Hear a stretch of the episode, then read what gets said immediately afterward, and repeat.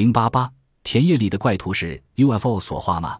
在中国西南部的傣、哈尼、布朗等少数民族有一个有趣的习俗：每当新谷收获的时候，第一碗先要敬给狗。为什么？相传在原始时代，地上还没有五谷，人类挨饿受寒，生活过得很艰辛。天主神的小女儿摩咪然密同情人类，要求父亲给人类五谷种子。父亲不同意。说是按照天规，需等一千年之后，摩咪然密切了天堂里的五谷种子，飞到了人间，并把种植、收获的方法告诉了人类。从此，大地上有了五谷，人类解决了吃饭问题。然而，摩咪然密却因触犯了天条而被父亲罚为母狗，在英国麦田上发现的不明原状痕。世界各地类似的神话还有不少。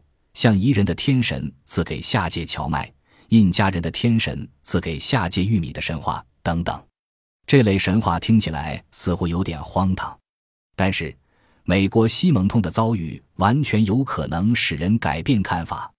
西蒙通是美国威斯康辛州英日镇的管道修理工。一九六一年四月十日，他家的院子里降落了一个圆形飞碟，门打开后。他看到里面有三个面孔黝黑的外星人，其中一人递给西蒙通两只银色的壶，打手势要水。西蒙通当即照办，他还壮着胆子打手势向他们要小圆饼似的食品。外星人给了他四个，随即以四十五度角飞走。西蒙通吃了一个，留了一个，把另两个送给不明飞行物研究机构。专家化验后发现它含有面粉。糖、脂肪，这就是说，这些外星朋友的故乡也有地球上的麦子之类的作物。五谷源于天上，神话与传说也并非毫无根据。这是给人类的警示吗？大家知道，在六千五百多万年前，由于一颗陨星的撞击，地上的绝大多数动植物遭到了灭顶之灾。换而言之，生物几乎重新开始。而今。不但物种有了亿万种，而且占领了地球的各个角落。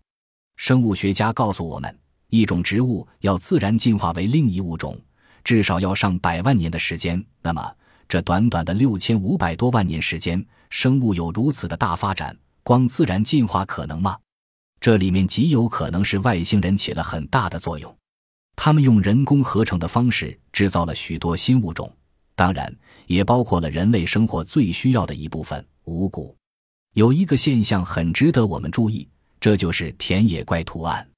田野怪图案通常出现在成熟的麦田、玉米田和稻田里，形状有单元、同心圆、椭圆、大小二元组、三元组、同形二元组、五元组、多重同心圆组等。形成怪图案的倒伏装甲，做顺时针或逆时针倒伏均无断裂，照常可以收获。怪图案研究者看法不一，有的认为是人为的恶作剧，有的认为是等离子火球的缘故，有的认为是无法理解的自然现象。毋庸置疑，如果真是人为的恶作剧，但是仅一两个人要制造三十个国家的几千个怪图案，谈何容易？台湾学者江晃荣在一九九零年十月考察了日本福冈的稻田怪图案后说过：“我们检查了附近水稻田，发现没有任何人或机械的痕迹。水稻的高度约有膝盖高，人们无法通过水稻田而不留痕迹。假如说是等离子火球所为，那为什么偏偏选择麦子、玉米和水稻这些人类主要的五谷田呢？难道等离子火球不喜欢绿麻？”甘蔗、棉花吗？关于怪图案，研究人员还发现了不少异常现象。例如，怪图案一般在早晨三至五点形成，多半有蝶影或一声，附近的动物显得惊慌不安，电讯系统受到干扰。图案正中央部分都有异常物质，有些具有微量放射性，有些成分不清。狗不敢进入怪图案，飞机飞过怪图案时仪器失灵。有的怪图案内种子不萌发等等，这是给人留下的实验性物质吗？由此来看，怪图案很可能是由神秘的外星人所为。他们之所以要这样做，主要在于对人类赖以为生的五谷等作物进行追踪研究。一九八五年，英国发现的怪图案是个极妙的佐证。正中央有白色发光胶体物质，经研究分析，只知道含有淀粉及钙质。淀粉及钙质不正是麦子所含的成分吗？这不是实验遗留的证据吗？还有，为什么其他草木不能自行搬家，唯独飞草具有这种本领呢？为什么任何草木可以单栽，唯独夫妻树会难以独活呢？为什么各地古树千千万？唯独五平古树能保风欠、保灾害呢？为什么潘格兰格火山的黄花不早不迟在火山爆发前一天突放呢？有人认为是外星人对这些怪植物进行了实验改造，植入了某些特殊的基因，恰像今天的生物学家利用基因改变植物机能，培植出肉味的向日葵、无籽果等一样。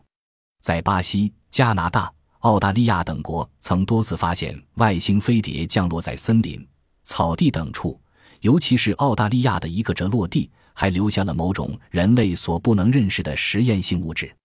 法国农民蒙塞尔·马瑟目击外星人采集自家的葡萄做标本，意大利青年目击外星人对自家的薰衣草进行实验，这些都是最好不过的佐证。